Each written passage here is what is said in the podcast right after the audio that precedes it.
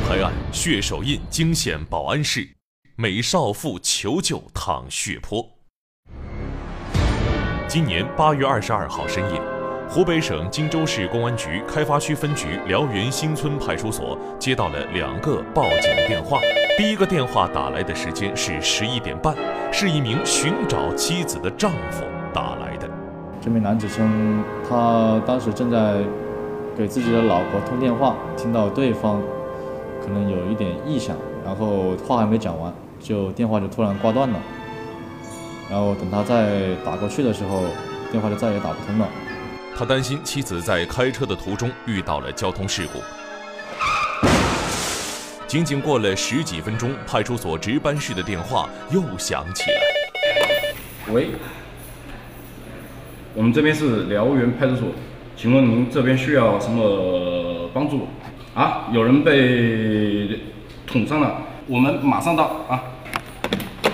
这个电话是当地某厂的一个保安打来的。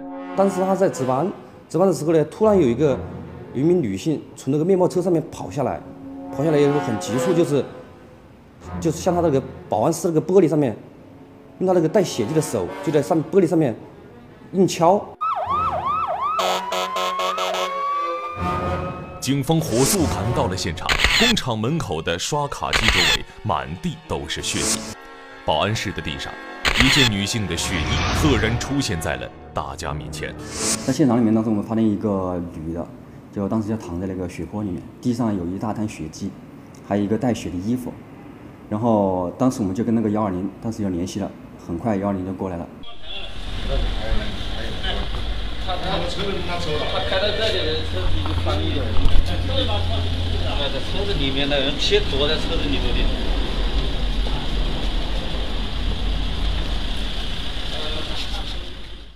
担架床上躺着的一个浑身是血的女子，她上身只穿着内衣，双目紧闭，好像已经失去了意识。刀口应该在这个呃腹部，我们看到那个大概有那个衣服上面有两三个洞，然后正好在那个路口，呃一个探头底下记录了那个那个女子从车上下来那一瞬间。受害人就在马路边求救。但求救的没有人，没有车辆过来，然后看到对面有个有个车子过来了，然后就向那个车子招手，这个车子没有停，那个摩托车招手，摩托车也没有停，然后他就看到那个对面呢，有保安室，这这一个企业的保安室灯是亮的，就向保安室去求救，就跑到保安室去了。地上的那件血衣正是受害女子进入保安室后自己脱下的。她拿了个血衣来来把自己的那个就是那个伤口给捂住，因为避免尽量的失血。失血过多，啊，他也许采取了一些自救的措施吧，这也是出于一个人的本能。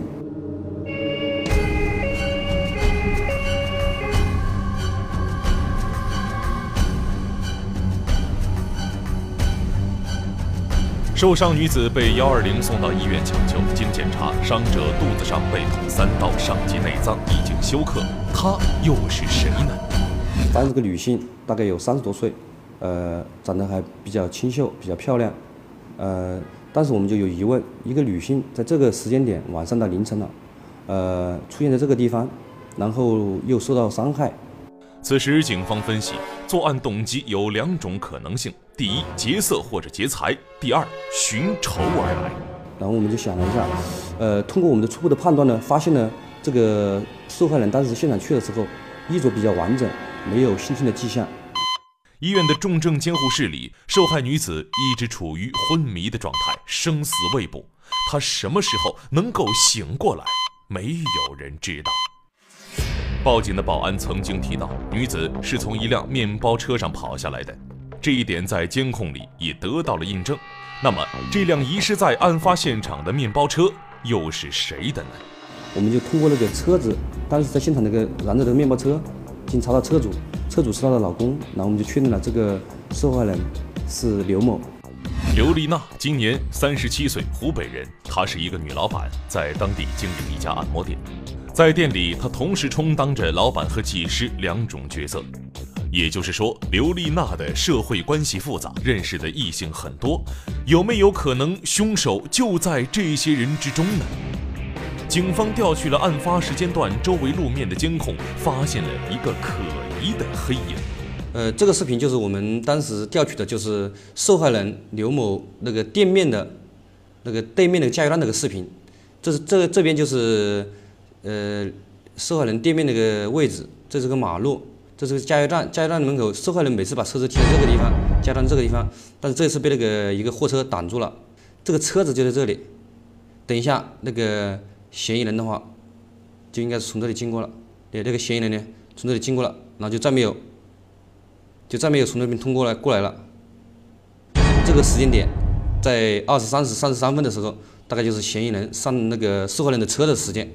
黑影是如何上的面包车？由于一辆大货车挡住了监控探头，细节不得而知。很奇怪，为什么这个人可以进入车内？是怎么进入车内的？他是不是有可能啊？有可能他事先有这个车主的钥匙，他很有可能就是刘丽娜身边的熟人。此时，一个男人进入了警方视线。刘丽娜其实并非单身，她已婚有丈夫，丈夫段某今年四十二岁，湖北人。节目开头给警方打来第一个报警电话的人，正是这个段某。因为她的她的老公啊，是经常在外面跑车的，是跑大货车的。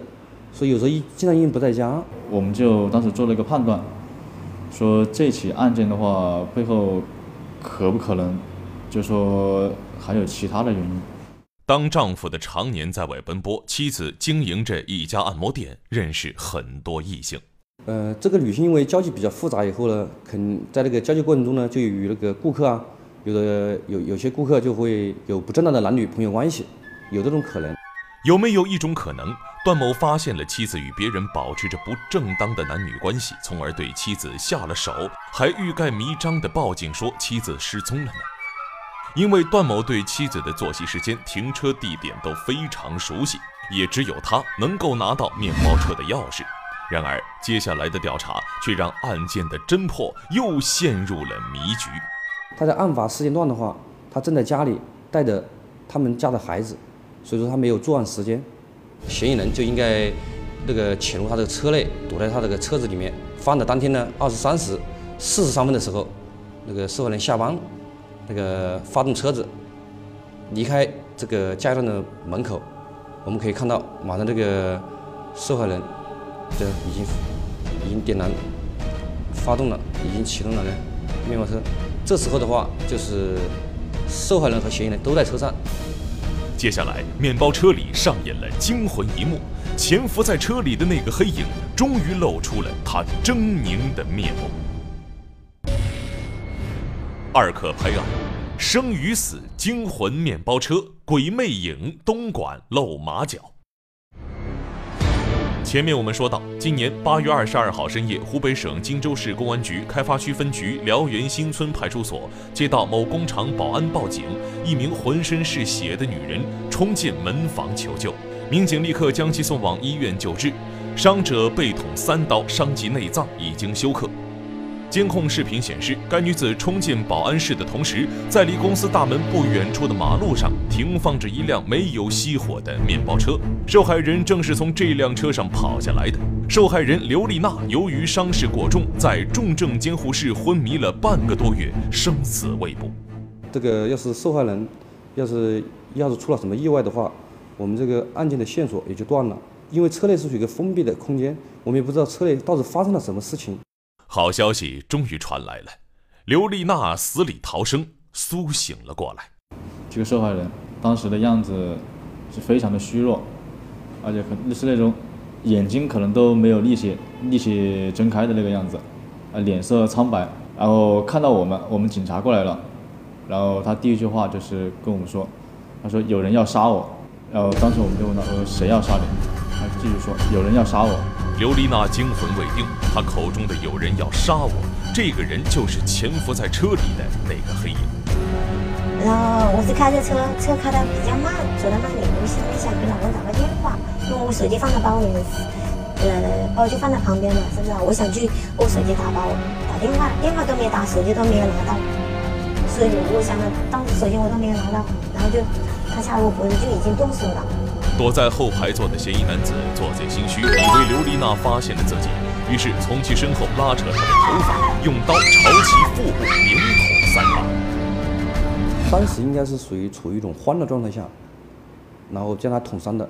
捅的部位的话，他应该是也没有想着具体捅到什么部位，让他置于死地啊，只是想把他捅一下，就是方便他进行抢劫这个行为。据刘丽娜讲述，当时的她受伤后顾不上疼痛，打开车门逃跑，大声呼救。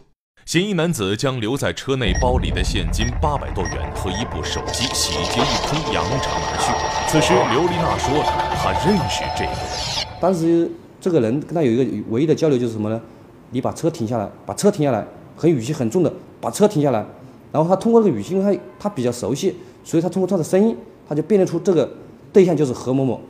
何某又是谁呢？刘丽娜说，这个人是他按摩店的一个客人。这个人很奇怪，频频光顾他的店，而且只找他按摩。这个嫌疑人何某是经常性的去光顾这家按摩店，因为在按摩店里面，就说他有时候。生意好了之后，然后客人来的多了，忙不过来，老板也会直接去充当技师的角色，然后也去给客人去按摩，所以就在这种情况下，然后两个人就刘某和何某，然后就认识了。何云飞今年四十三岁，湖北人，离异。警方意外发现，此人竟然有盗窃的犯罪前科，劣迹斑斑。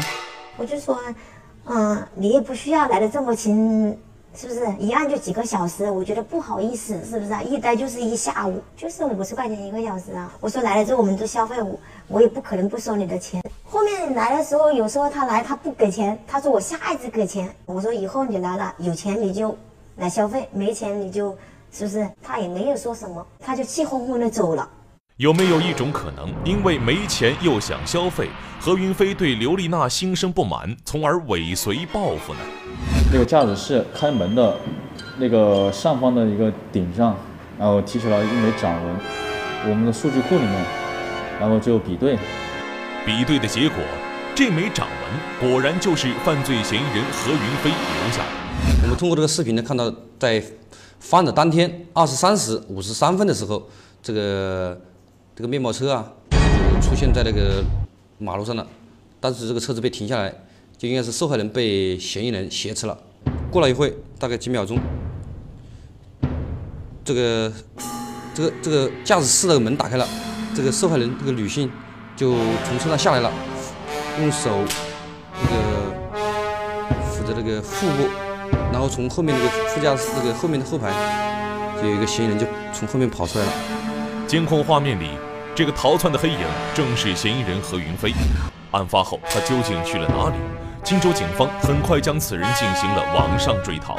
九月中旬，好消息传来了，东莞市公安局然后给我们的一个电话，就说你们湖北荆州这边的一个网上逃犯，在我们这里被我们抓住了。到案后。犯罪嫌疑人何云飞对自己持刀抢劫伤人的犯罪事实供认不讳。然而提到刘丽娜这个名字时，这个性格木讷的男人就像触了电一样激动起来。我每天就想想就不睡，也想不睡。那我我在那里是也看了他几回，夜晚看了他几回，知道吗？我说我连那个一个老头就不如。人家喊你吃宵夜，你就跑进去，跟你牵手牵手，牵手抱脚的跑进去。难道是客人之间的争风吃醋，才让何云飞起了杀心？可是他又为什么要抢走刘丽娜的钱呢？铁窗里，嫌疑人何云飞满腹委屈，虽然认罪伏法，但是他说自己其实才是整个事件里的受害者。人家喂个狗子，这也有感情吗？你连狗子都不如啊？会不会？不可能吧？三可拍案，男客人恋上女老板，畸形恋违法干蠢事。